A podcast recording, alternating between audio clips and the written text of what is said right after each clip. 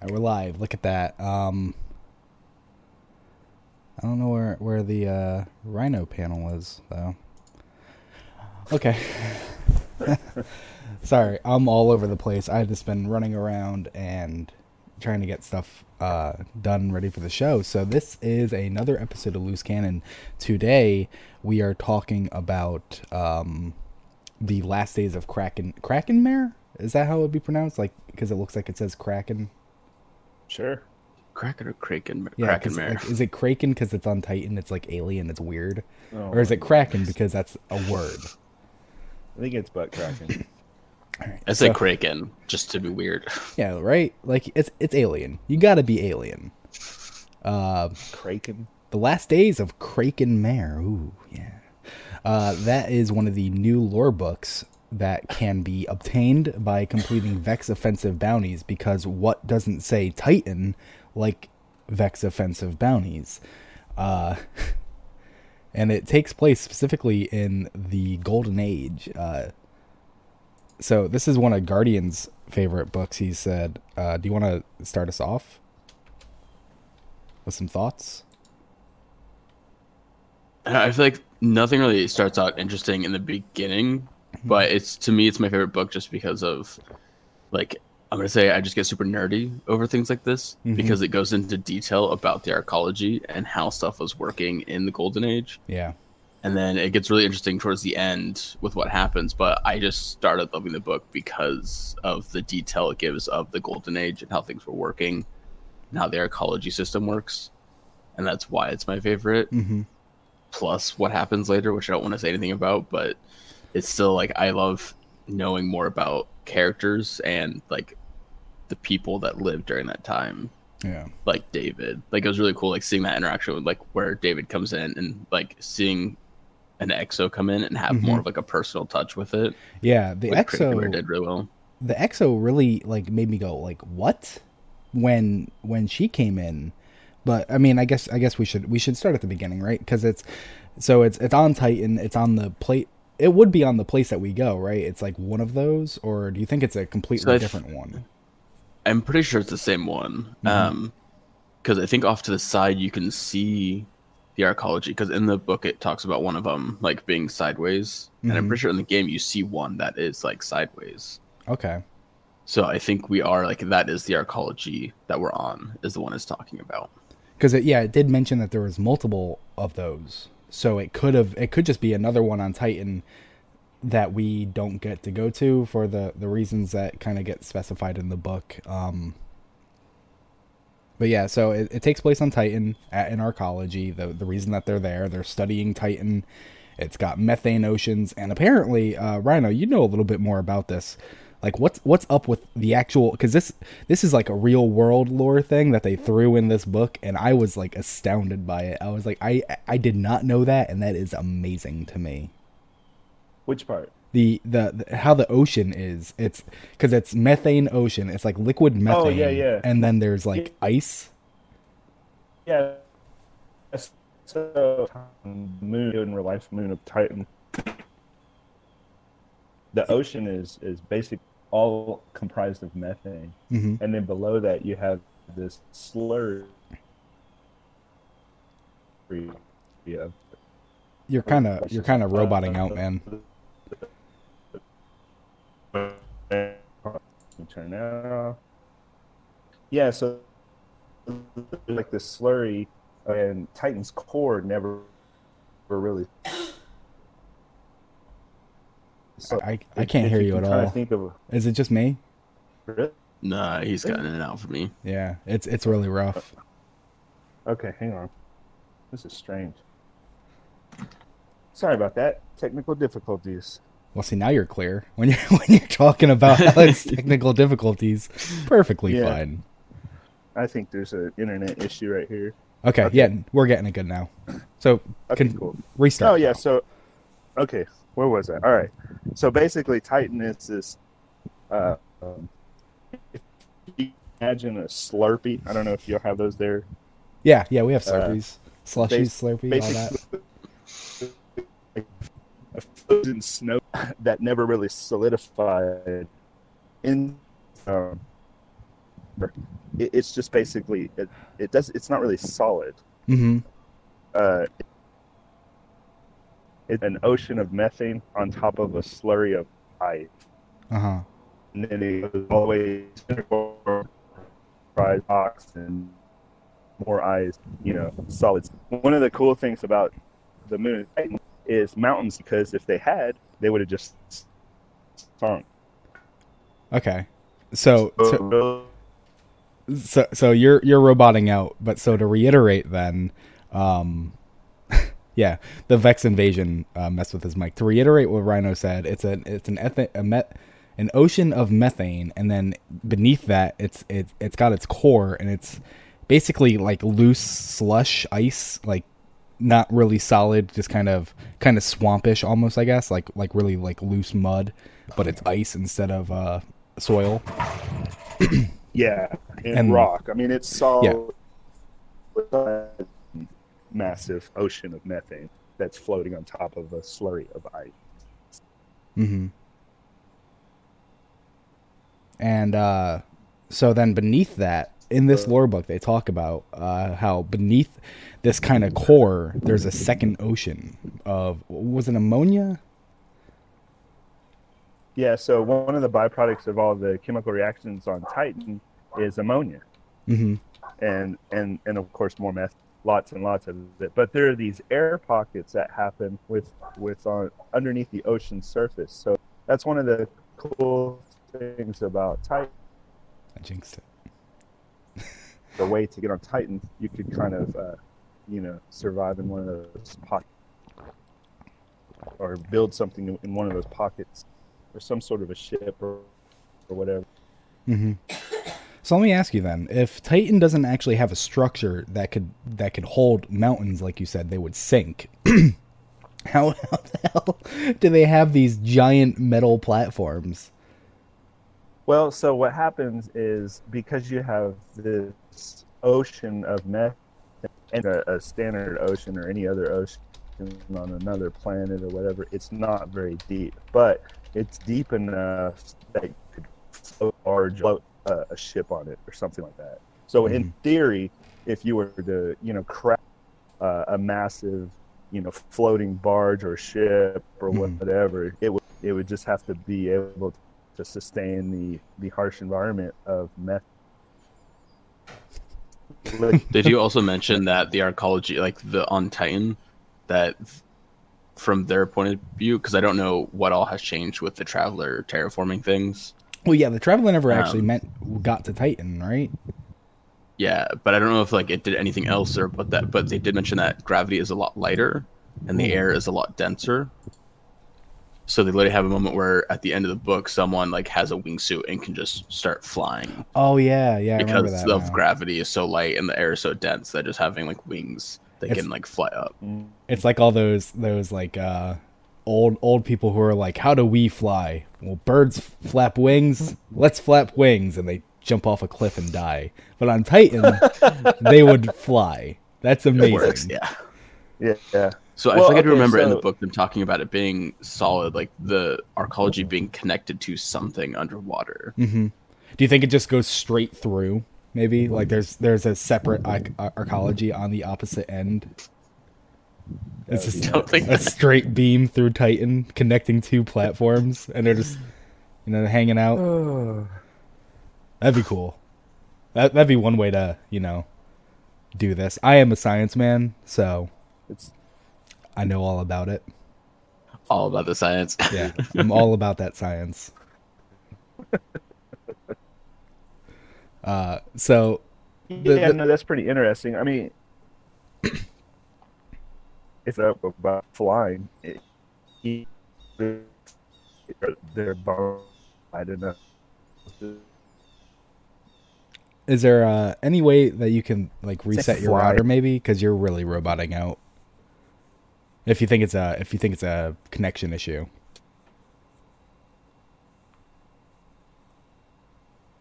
And then, so there was one thing I wanted to say. So I think this one shows that there is a single Arcology. Rigs. because there are almost 3 million people on this Arcology and its rigs, and it doesn't mention of another Arcology. Well, no, it totally just like a group of rigs. It totally mentioned a second Arcology. The rig. I don't remember it mentioning another Arcology itself. All right, I'll take your word for it. But so to actually get into this book, it starts out with I'm also positive that Rhino was saying something interesting. It just sucks that we can't hear him when he is. Hopefully he'll be right back. He just stepped away for anyone listening on audio to reset his router, because he has talking about how the air density. Yeah. He was saying how like the air density, it being so dense and gravity being light, it's essentially like a. You can, like, if you had wings, you could move yourself up. Even just with hands, you move yourself up. It's very similar to that. You think you could do it even without wings? That'd be crazy. See, now you're cutting out. Your hands, you can move up. The Rhino was cutting out for me too. It's essentially, if the air is dense enough and the gravity is light enough, you essentially just have to have enough to grab onto that air and push yourself up. Yeah. But so this book starts out right in it. So it's on Titan.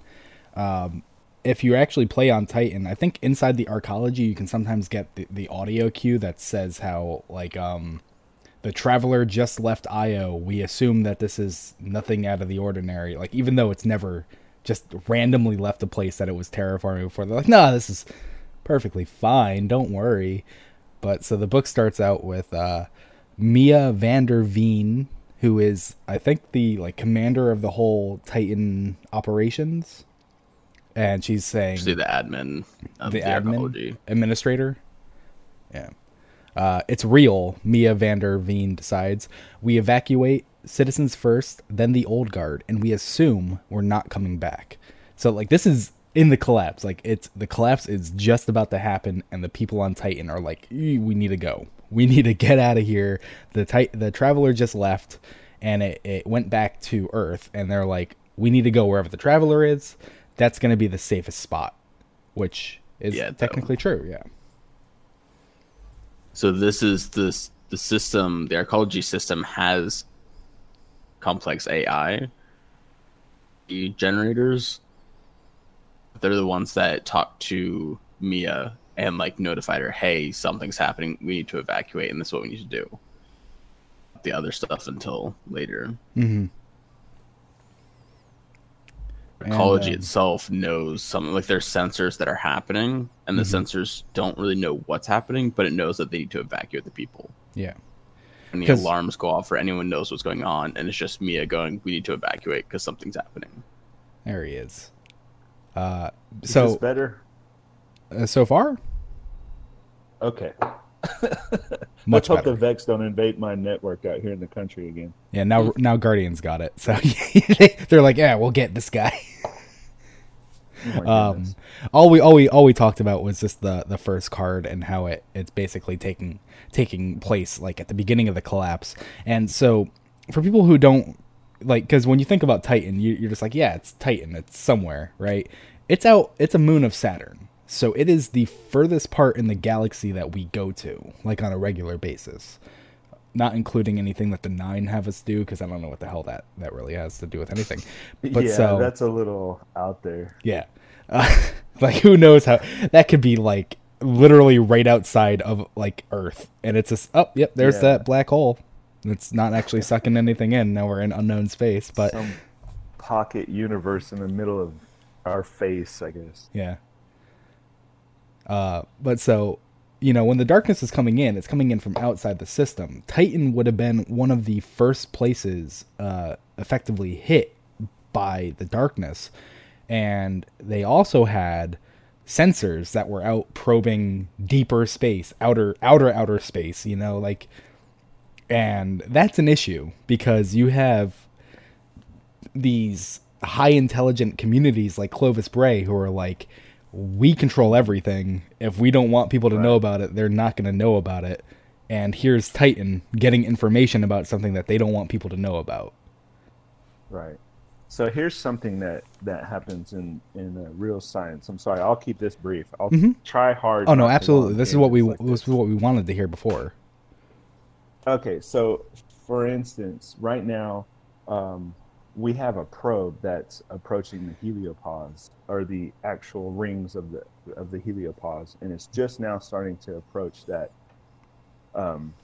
that unknown area.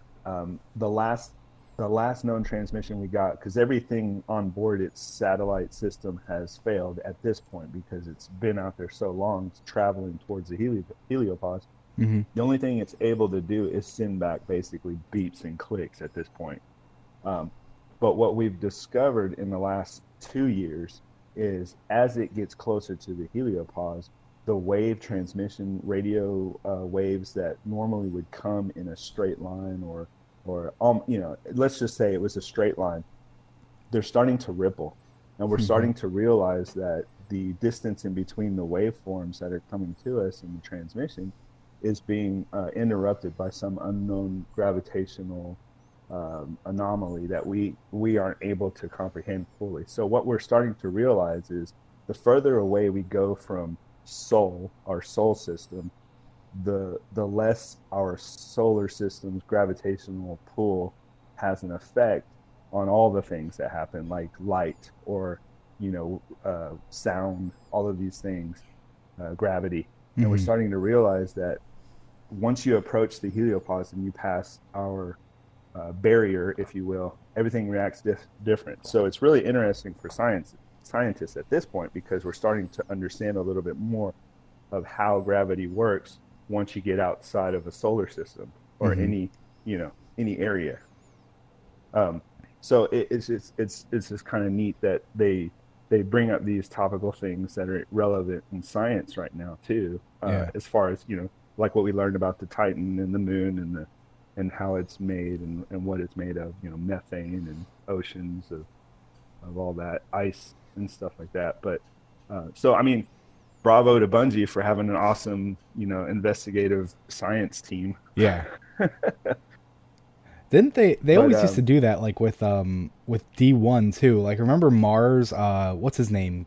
Craig something from the Guardian Hardgrove.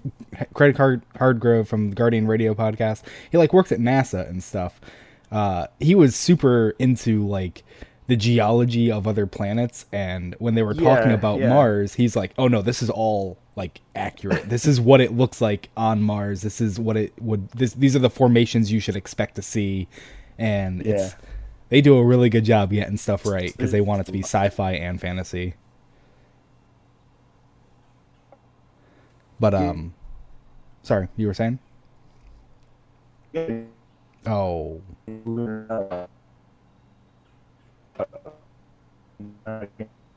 yeah, you're roboting again.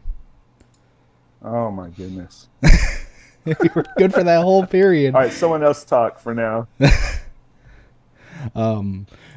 But so the card goes on, and actually in the card it talks about how the alert scrolls through Mia's mind in a hallucinatory screen space that matches but never impairs normal vision.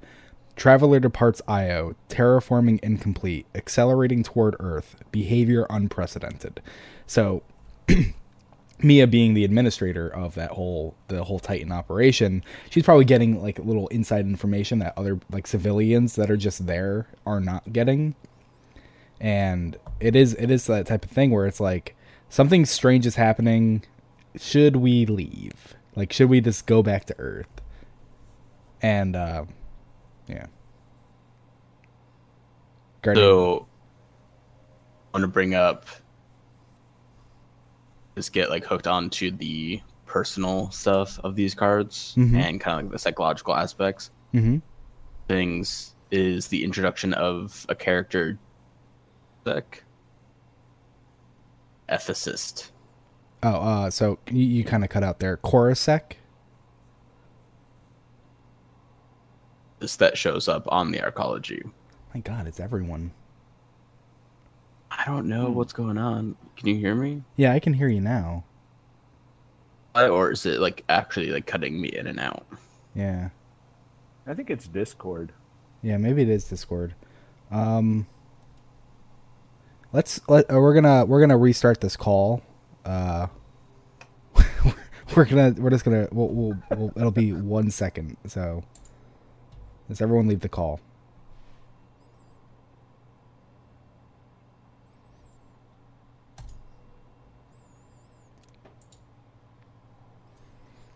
Look, there's Baxter. Hi, Baxter. Good moment. He's there. He's here today. He made it.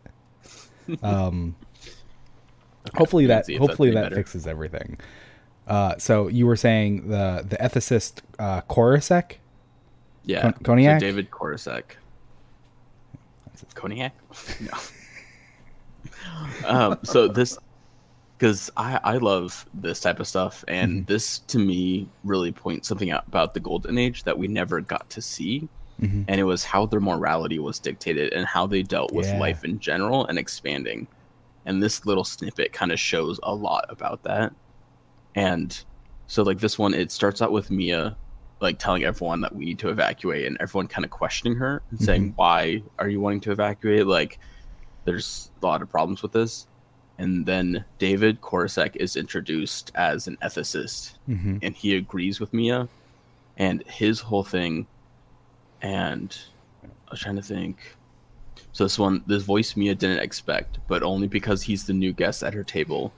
David Miguel Koresec, a man who's literally never harmed a fly, who won't eat plants lest he destroy a sacred entropy pump. Poor David. He came here to make first contact with new life, the wonders that flourish not in Mia's oceans, the methane sea of Titan's surface, but in the enormous water world that lies below. And it's like, he is an ethicist. He wanted to help them do it right. Mm-hmm. So it's someone who, and it talks about how this evacuation will be the death of many. Yeah. Because you're moving 3 million people off in Arcology. Something's going to happen. Mm-hmm. And to have him come in before we get the like actual official alert as an ethicist who literally his whole goal is to do everything right by morality standards, saying that this needs to happen, is a really interesting like comment to me, especially because I think he doesn't know what's going on. At least it doesn't present that he does. But then he asks Mia what's happening, and she talked about the AIs who issued the evacuation order use a hammer-forged extrapolation of human morality. Mm-hmm. It is tested in trillions of simulations under the wildest circumstances imaginable to be sure their moral decisions agree with human values. They're not just rationality pumps that they care. And that, like, to me is just something I love seeing because it shows that the Golden Age wasn't just like an advance of technology. Because I feel like we've only had Clovis Bray up until this point really shown off. Yeah. And Clovis Bray is kind of an evil company. And it's like, still Clovis Bray. Most of the stuff is pretty shady. Yeah. Like, sure. Even all this is like Clovis Bray organized and Clovis Bray orchestrated and Clovis Bray big brothered. You know, there's still...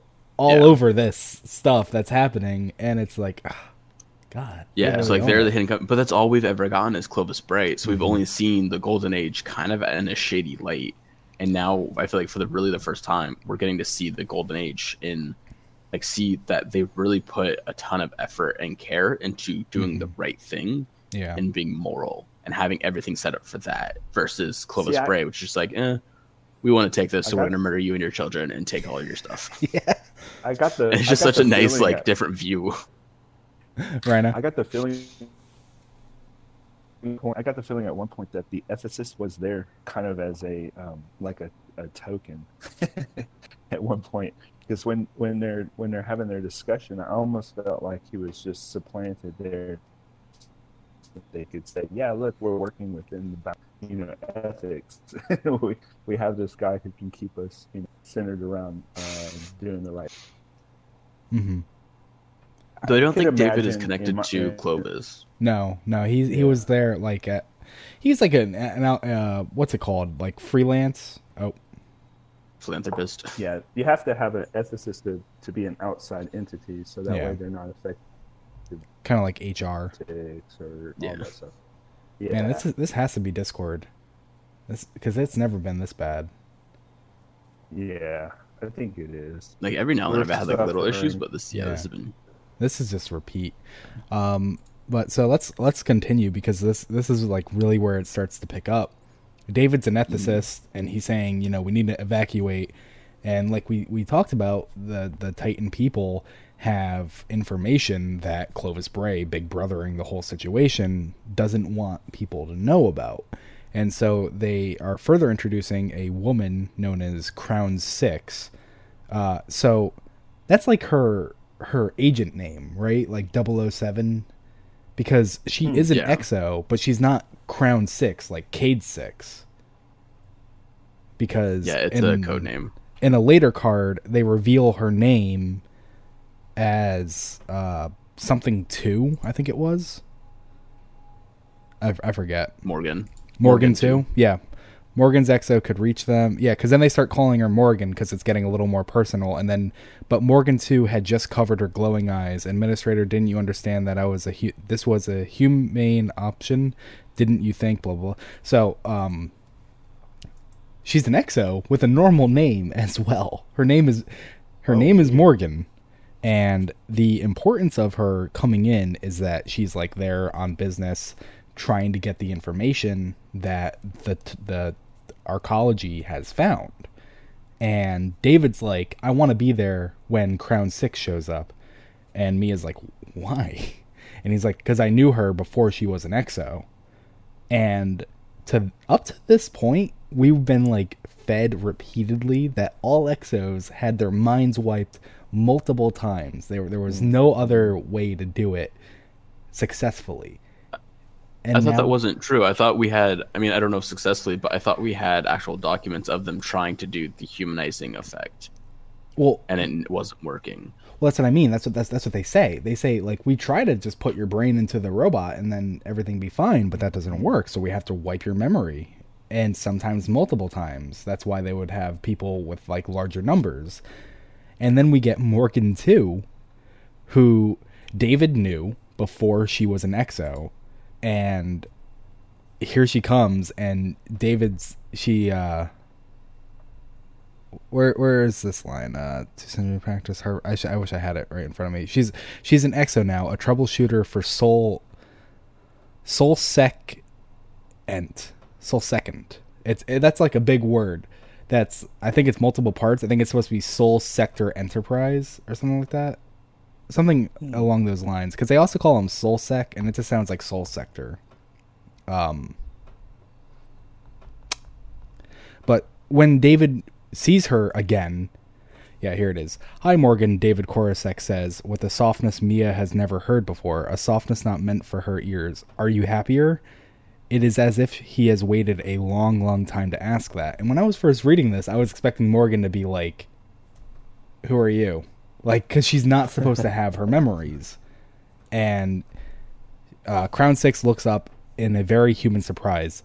David, she says guardedly, tell me you're not still an ethicist? Sorry, Morgan, still me.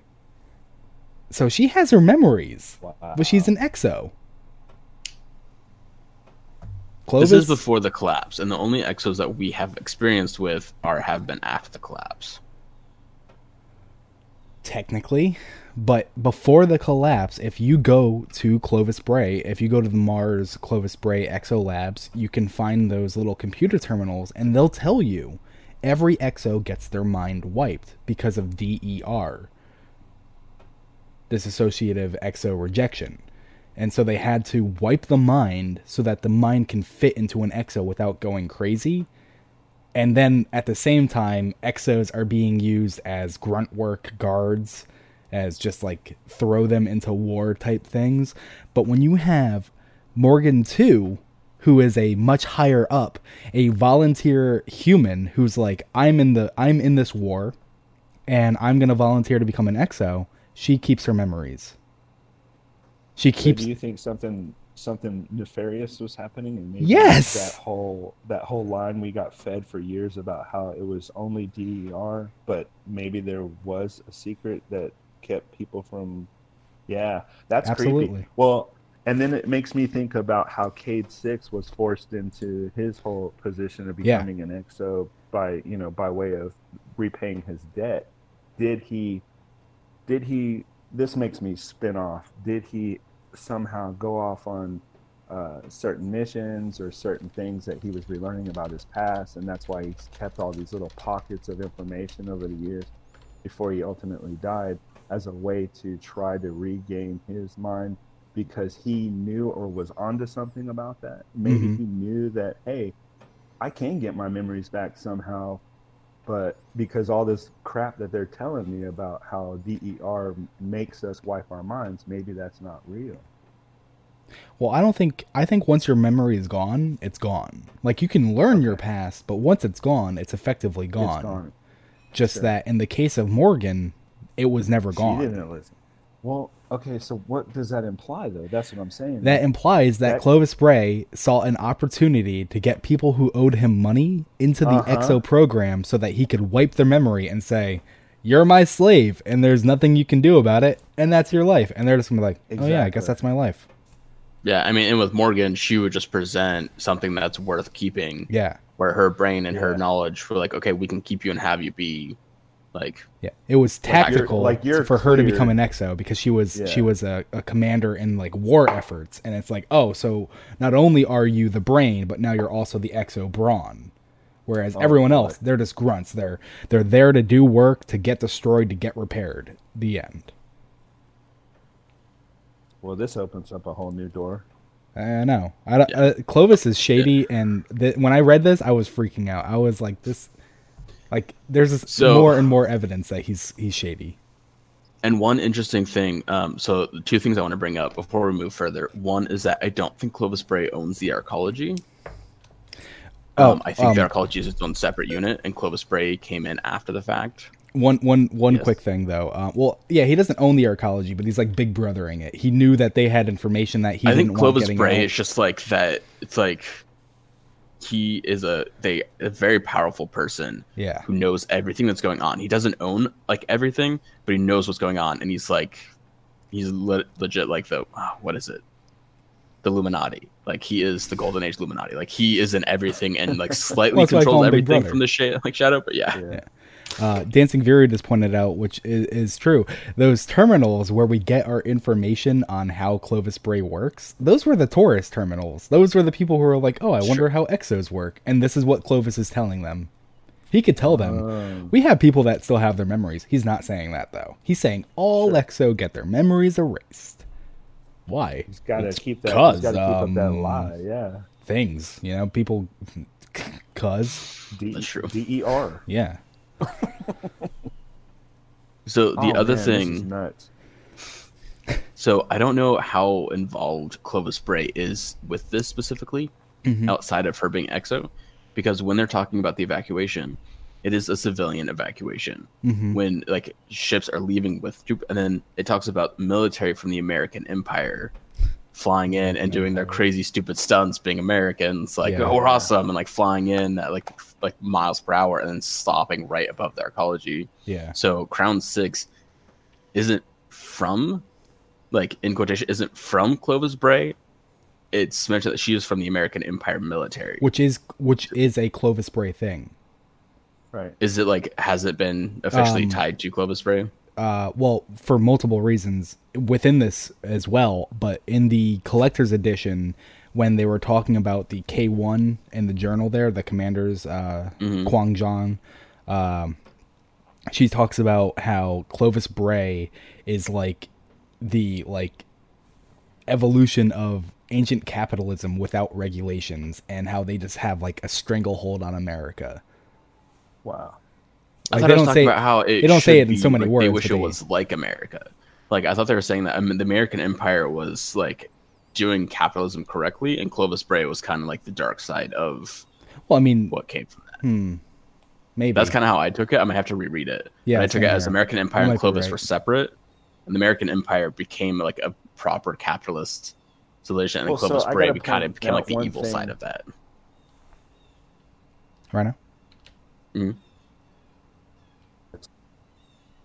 Oh, is he cutting out again? I think so. All right, Rhino, are you talking? Yeah, I'm talking now. Can you hear me now? Yes. Okay. I just wanted to bring up... Get a camera. Oh, my goodness. I just want to bring up one thing that happened on Twitter, where Seth pointed out that the that Earth in the future is very much a combined effort in space exploration between all the different countries. So when we talk about the Americans, the Chinese, and just any space exploration program that was brought up in the lore, Seth wanted to point out that he wanted to show that in the future we have a combined space exploration force of some sort, so that we are all working together towards these scientific research development, space exploration development. And then Clovis Bray is very much another entity that has their hands and fingers in on everything. And the reason why they're so deeply rooted in the American Space Force, which is a part of the combined effort, is because of that deep-rooted, old capitalistic world thing. And, they've very much tried to separate that, but it's still there. That whole thing is still there. So that's just what he kind of wanted to bring up. So that and then I wonder, thinking about the future, they can kind of say, well, it wasn't very much the old, 60s space race where everybody was divided in their own efforts. We're all combined in one effort. And that's where, I wonder if, based off of that, what if the American Empire is the military? Because what's the point of having multiple militaries if everyone's at peace? So, what if the American Empire is talked about with the military because they focus on military, where from the Chinese Empire would be then the actual space exploration and stuff. So it's not that they're separate, but each group kind of is they're all together, but they all have their own individual spots that they are, maybe specifically crafted in. Maybe one area is very technological, and one area is very agricultural, and one area they they mine coal. That's all they do. What are you good so it makes sense for the American Empire to just be military. But so to like I said, there is multiple points in the book. Morgan points a bladed hand at her. The symbolic suggestion of violence alone is shocking enough to cut Mia's sentence short. Administrator Vanderveen, there is a Carhey White emergency in effect as an AICom operative. Morgan being an AICom operative, Rasputin, Clovis, you can follow it back. She's an operative of Clovis Bray. I have the right to use force where and how I see fit. So if you don't get me where I need to go and help me recover any obstacles to my goal, I will realign you with my mission parameters. Basically saying, I will kill you if I have to. And so further, this whole thing is happening, trying to get what was the scientist's name? I can't Shanice Pell. Pell. Yeah, Shanice Pell. Yeah. So Shanice Pell found something, and Mia and the evacuation and all that, they're trying to get her out. They don't want Clovis to get their hands on Shanice. And so Pell and Shanice Pell is her lab was for the Pell Deep Space Probe. That's what it was, yeah. So she found the darkness, and Clovis Bray's whoa, because for another example, I think it was in Revelation. No, it was in the collector's edition. Quan Zhang talks about Clovis Bray and how Clovis has to be kept at arm's length away from the K-1 artifact that was found, because Clovis basically found the Vex, and the entire galaxy is what's a Vex? Because Clovis kept it all secret. Gosh, yes. They were no, there's no such thing. We're not in a war. We knew Ishtar found a Vex, but we had no idea that there was an actual Vex. Yeah, we didn't know that there was this war going on, this completely hidden secret by Clovis Bray. And so wait, wasn't there it never had a name, but I always named him Bob.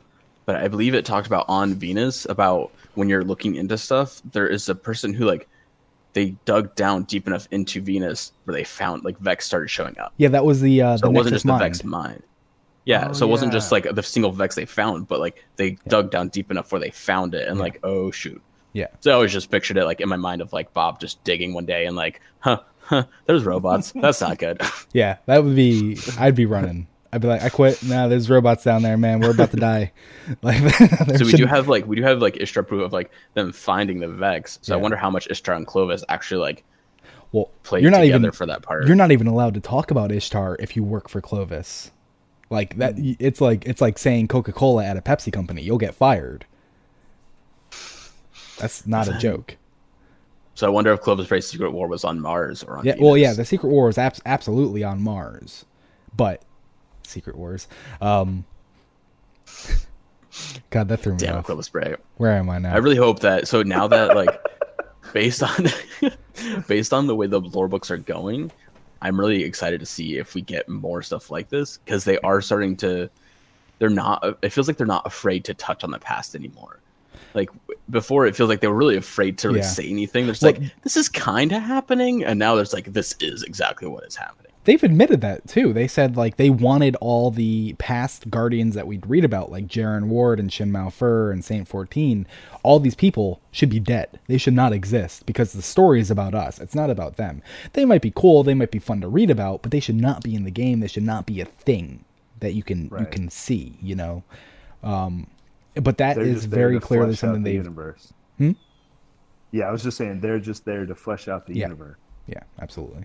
And that ideal seems to have absolutely changed. So I will not say it directly. I will, however, say there is a spoiler for people who want it.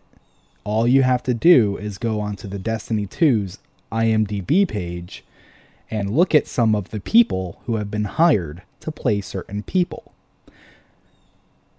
It is a spoiler, probably for the next season. Oh boy! Relevant to what we just kind of said.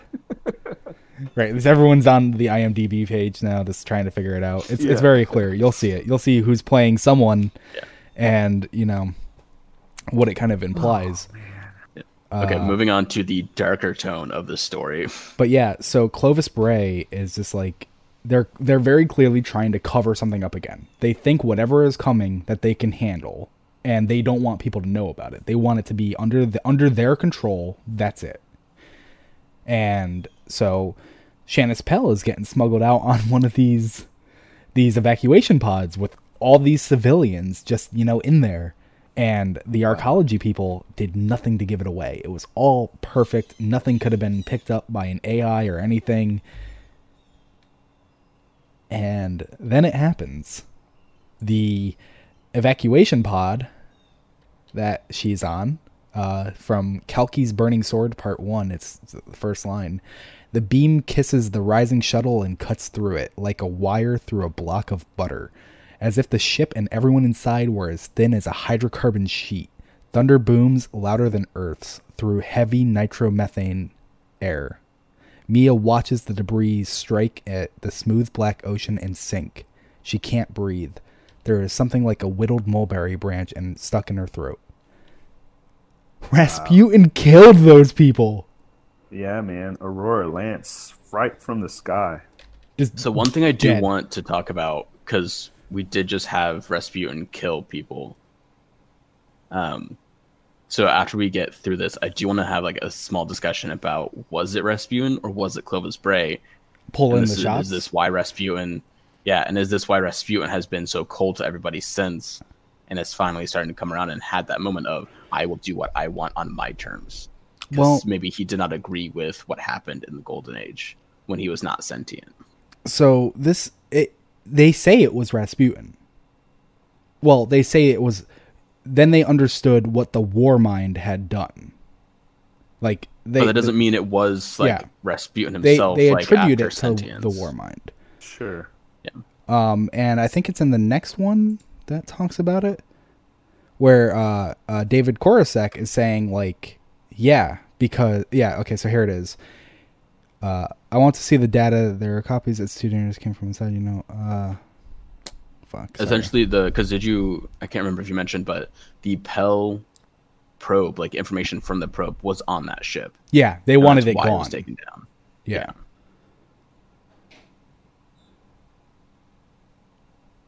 So, let me get this straight. I actually have it if you want me to to read it. I found it. Yeah. So basically an entire shuttle of people just got killed because there was information on that shuttle, and it's being attributed to Rasputin. Although they actually say the war minds, like they give it plural war minds. Mm-hmm. So that's another thing that I think is interesting. Like, did Clovis Bray kind of cultivate this idea that there are more than one? There's not just Rasputin. There's several. Yes. Like, it's not just our one guy in our back pocket. There are several war minds. And that's something that they have gone back and forth on, because we have had war minds and then war minds sub minds. Yeah. Rasputin is the main war mind with all of the system. That's what I mean. Did Clovis Bray basically seed that lie where it's like there are multiple war minds? It's not just Rasputin. And then there's people who know it's just Rasputin and subminds, but then the main public believes there's Rasputin, there's Charlemagne, there's Martel, there's Medusa, you know, shit like that. Or was Rasputin forced to do what he did? Maybe. But then that makes me think, like, if that was a possibility, were those submines pockets for the original war mine to have a way out? Anyway, go ahead. So in part 2 of Kalki's Burning Sword, I know what this means. David Koresec pronounces, he's gotten down to his knees besides Mia, but he won't reach out, won't touch her without consent. A war mine fired that weapon. War mines don't take human life unless they're in the Twilight Exigent moral territory. What does that mean? Mia demands, wanting, needing some kind of sense. It means, Morgan Two says mercilessly, that all human beings are assumed dead without protective action. The war mines are now acting to maximize survival, not minimize harm. Death is cheap. The garden's on fire, and it's a race to save whatever we can. And that's insane. Like, they're like, no, I will kill an entire planet if it means, like, saving this planet. That's the war mind's logic in Twilight Exigent. Yeah, and that's pretty much the end of, it's not the end of that story, but I suppose, like, the rest of it is just, like, talking about how the darkness is manipulating the moon and pulling it, and then it all collapses. And then, do you want to? Because I was just like, to me, it's kind of like that afterthought. Like, it's really cool, but it's not super, like, crazy. It's super cool. More, like, but... That's awesome to talk about. But yeah, I mean, I do want to stay on this topic of, like, what the war minds are able to do. What do you think that means? This is during the collapse, right? This is during pyramids are coming into the system. They're coming to fuck shit up, and the war minds are like, everyone is assumed dead. The pyramids are coming back. So the one thought I had, which was kind of interesting, is what is the purpose of destroying that probe? Like, yes, there is deep space radar stuff coming in, but what if now that we know about the pyramid on the moon, what if they also took it because the moon was sending a signal out, and that's what Clovis found? Or maybe that's, like, what Rasputin found, and he acted on his own. Yeah, because there was a lot of cards. Someone found out, that's going to start a civil war, and everyone's going to kill each other if they know that there is a signal from our moon sending out to the pyramids. And that led them here. Then it's a mad scramble to hurry up and get everybody uploaded. I mean, like, stuff is about to go down. Back in D1, there was a lot of cards, like, leading up to the main events of the collapse that, like, showed Rasputin being, like, acting on his own, not doing what he was supposed to be doing, just doing what he wanted to do. And could that be why? Could he have found things that the actual scientists have not, because he's just got his hands in everything, and he's, like, come to the actual conclusion that they should have, and been like, I need to do something, and he entered Twilight Exigent. Well, it might also been because I still believe, and this is one of those things where you could argue either way, I'm still on the side that Rasputin is a inherently good sentient being, that he is now a sentient being and he is good. So to me, it's like, what if he found something that, and it's kind of like hard, like, when he developed sentience, but if he is a sentient being and it was during the collapse that he acquired sentience, what if he saw what Clovis was... Do you mean like rampancy? No, like sentience. Like, he, instead of being just a complex AI, he became an actual self-living... Well, that's what he was always meant to be. He was supposed to be self-thinking. Right. Yeah, but I mean, like, more in, like, where he then does not have, it's kind of like that thing of like, does his coding have complete control over him, or does he have some control over his coding? Like humans, the main thing about us being sentient is our brains are just organic computers. There is coding constantly going on that dictates everything we do, but because we are sentient and human, we can ignore that coding and we can like focus on changing our coding. We are not 100% dictated by the coding of our brain. So to me, that is sentience. So if Rasputin changed from being dictated by his codes and what Clovis Bray wanted to acting on his own actions and not being controlled by his coding, that would allow him to override fail-safes. That's why Clovis Bray was so interested in the Exo program, is because he could, by means of technology, could rewrite that moral code or whatnot. In humans. And then for an AI to become sentient, Bungie's always played with that. I mean, they've used that since Marathon, Halo, all that, and they're still using it today with a lot of the guys over at 343. And that's kind of like where it's rampancy and AI morality is very much a construct within the Bungie development world. Yeah, so it's like if Rasputin is sentient and is inherently good, like what if he decided to do those actions because he found out that Clovis Bray has been shady and has been hiding things and has been causing things? So he stepped up to stop those things. Or if Clovis Bray enacted the actions that Rasputin was doing, like destroying this ship, and didn't like that, and that's when like that final sentience like kind of switch clicked. Yeah, like after the collapse, where he's like, okay, no, we're gonna not do that anymore. Okay, I see what you're saying. At what point was Rasputin a tool, and at what point was Rasputin himself? Like, was this the final? Was this his final point where? Like this whole moral Twilight Exigent is just another lie that Clovis put out there. And Clovis is like, I want that ship destroyed, destroy it. And then Rasputin's like, whoa, what about Twilight Exigent?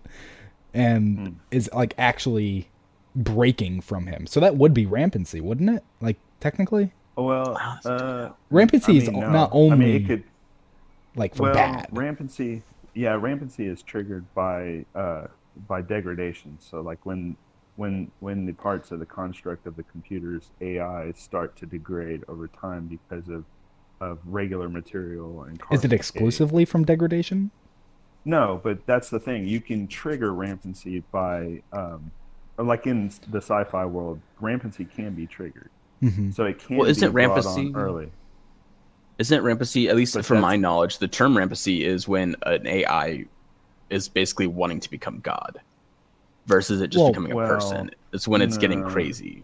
Yeah, that's what I mean. It's like when its architecture is starting to break down from some unknown force or uncontrollable force by the AI. So, like for instance, a computer becomes sentient, and then over time it loses its mind because of degradation, because it cannot keep itself regulated because of regular wear factors or whatnot.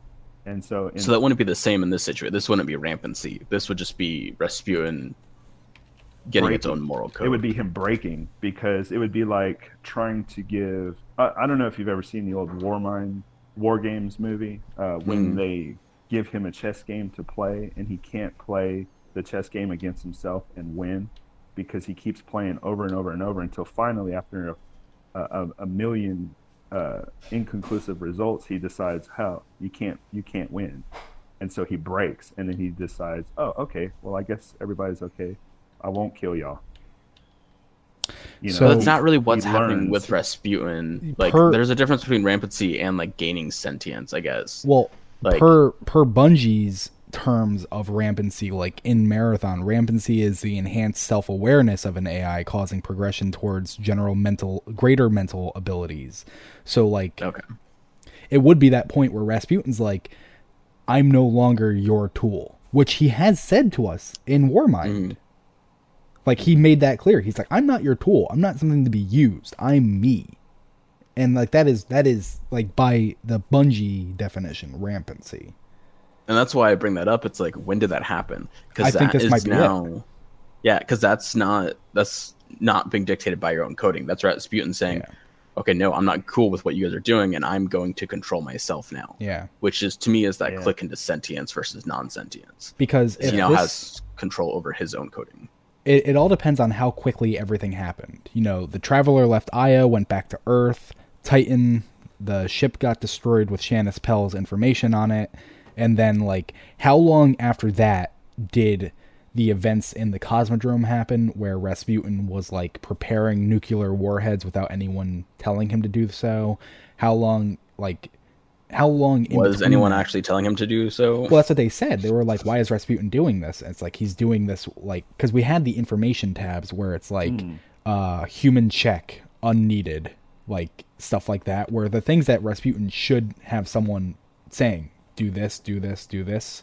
He was doing so on his own. So are you thinking that the straw that broke Rasputin's camelback was the forced morality coding, or the thing that went against his forced morality coding that maybe Clovis? I like Guardian said, I think this might have been, if not the one that broke it, one of the ones that broke it, where it was like, he's being fed, you have this morality code, and then Clovis is using him as a weapon going against his morality code, and he's like, whoa, like, wait. And that broke him. And think about Twilight Exigent and Clovis Bray. I feel like Twilight Exigent makes perfect sense aligned with Clovis Bray. So to me, it would make sense if it wasn't Rasputin as we know him now, who was doing all of that, but it was Clovis Bray using him. Because that makes sense with Clovis. Clovis' whole thing is about saving, like, basically sacrificing the many to save the few. Yeah. And which is not what Rasputin or Golden Age morality is about at all. It's about saving and protecting everything. Mm-hmm. Where Clovis Bray is like, no, we want to save this. Like, we want to survive. We're going to survive at all costs. So Twilight Exigent is that coming to play. It's, we're going to do everything we can to destroy everything we can to make sure that we survive. Like, we will do everything to survive and keep what we have. And what you said before, like, Why was the information that Shanice Pell had, if she just had information, why is that bad? Like, why is that a detriment to humanity's survival? If she just knew about the pyramids, if she knew about the darkness, should that not be helping them? It sounds like, it sounds like what they were afraid of was information getting out, letting people know what's about to happen before Clovis Bray's like whole thing. Yeah. Which makes me think that it wasn't Rasputin, it was Clovis Bray. That's a really good point. Because Clovis Bray wants to survive and they want to be great, so they don't want people seeing, oh, there's a great darkness coming. They just want to see, oh, we all like evacuate and everything's fine. And Clovis Bray did amazing things and helped us. Yeah, because what they want to happen is Clovis Bray defeats the darkness before it even gets there, and then they're like, look what we did. You're welcome. You need us, like that type of shit. But obviously, it didn't work. They could have.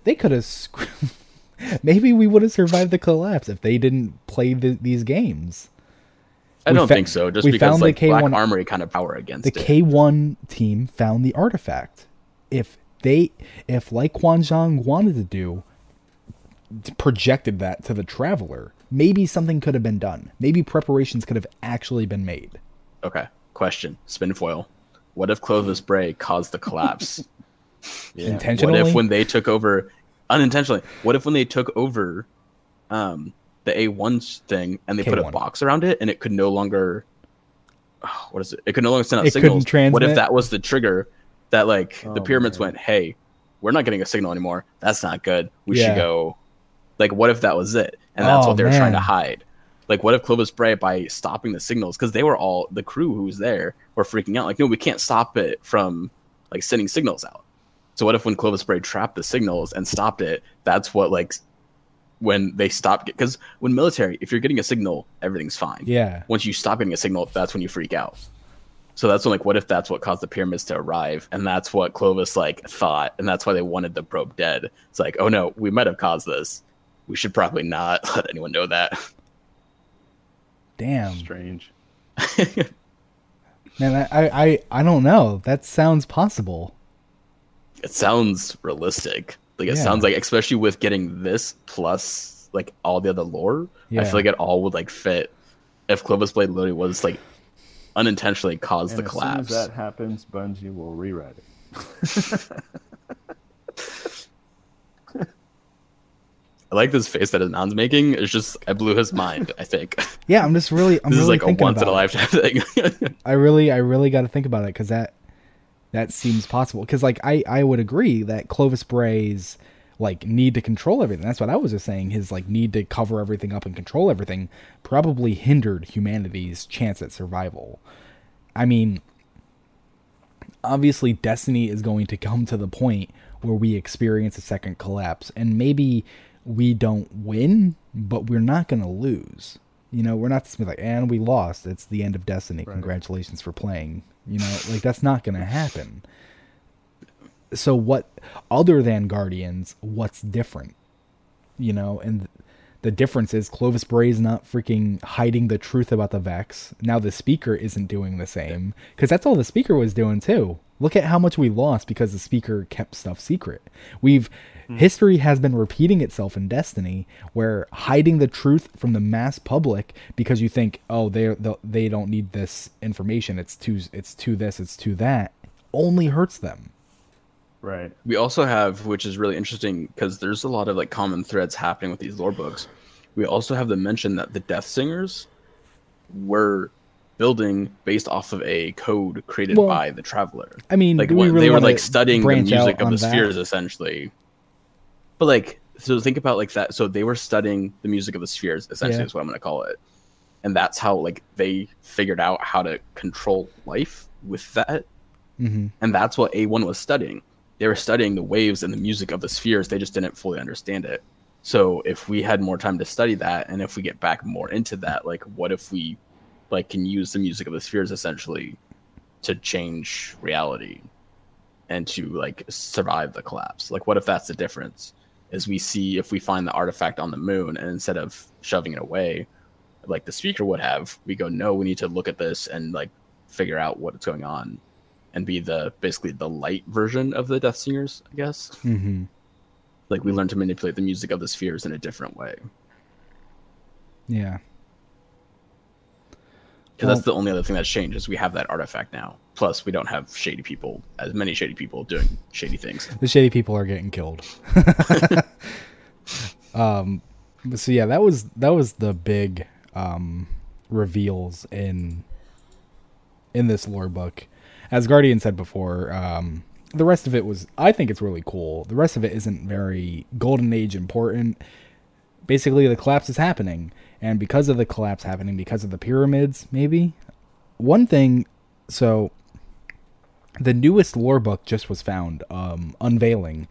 After the raid was beat, you can go see Eris, and she'll give you the first entry. And the cover of the book has a big outline triangle with a triangle inside it, and a big outline circle with a circle inside it, Pyramid Traveler. And between the two actual shapes, but not between their outlines, are the 9 planets: Mercury, Venus, Earth, Mars, Jupiter, Saturn, Neptune, Uranus, Pluto. And in the middle point, the point where the circle and the outline circle and the outline triangle meet, is Mars, which is where the light extended to, or so it was said. Like that's, you know, the reef where the Exodus green met the darkness, and that's where it all collided. So it really feels like this book is going to talk about the collapse, and like directly talk about the collapse. And so basically what we were seeing is Syzygy, where all the planets, just like all the way back on Fundament, all the moons lined up. And Fundament being a gas giant of, like, water planet, basically. You know, it's like liquid methane, just like Titan.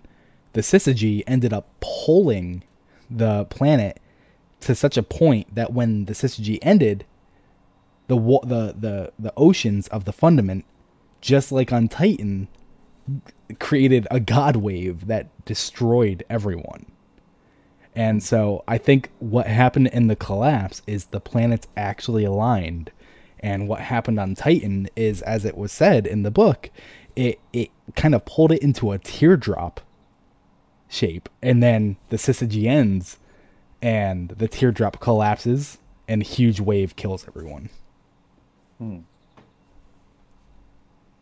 god wave. Yeah, the God Wave. The God Wave ends everyone. And the it's crazy how it ends, because it ends with the guy Mori. He's a diver who had some of the life on Titan captured at the bottom of the ocean on the little ice, and he didn't want them to die, so he went down to let them go so they could get away. And as he's coming back, he breaks the surface. He starts to fly. Mori opens his suit wings to the full membrous span, a single mighty stroke of paramuscle cups at the air, and hauls him up to the sea. He's aloft. Titan air is thick, and Titan gravity is light, and like a huge bat, he can fly. He puts his head down and starts building altitude, headed towards the beckoning Exo. The Exo's laser blinks code at him. Go with God, you poor. Mori looks back. First he sees the supercarrier, tragically buoyant, tragically light, built for the seas with gentle 1-meter tides, and now riding the greatest wave Titan has ever seen, directly into Dome 2's crippled understructure. And 152 kilopascals of air pressure, the pandemonium sound of the collision has the gut-mulching power of a rocket booster. The entire Arcology collapses down onto the ship and into the sea. See, so there are multiple Arcologies. Proof. No, it said Dome. Didn't that say Dome 2? It said Dome 2, but it said the entire Arcology collapses down onto the ship into the sea. Destroyed. This whole event, okay. This whole structure was destroyed. The structure we go on can't be the same one.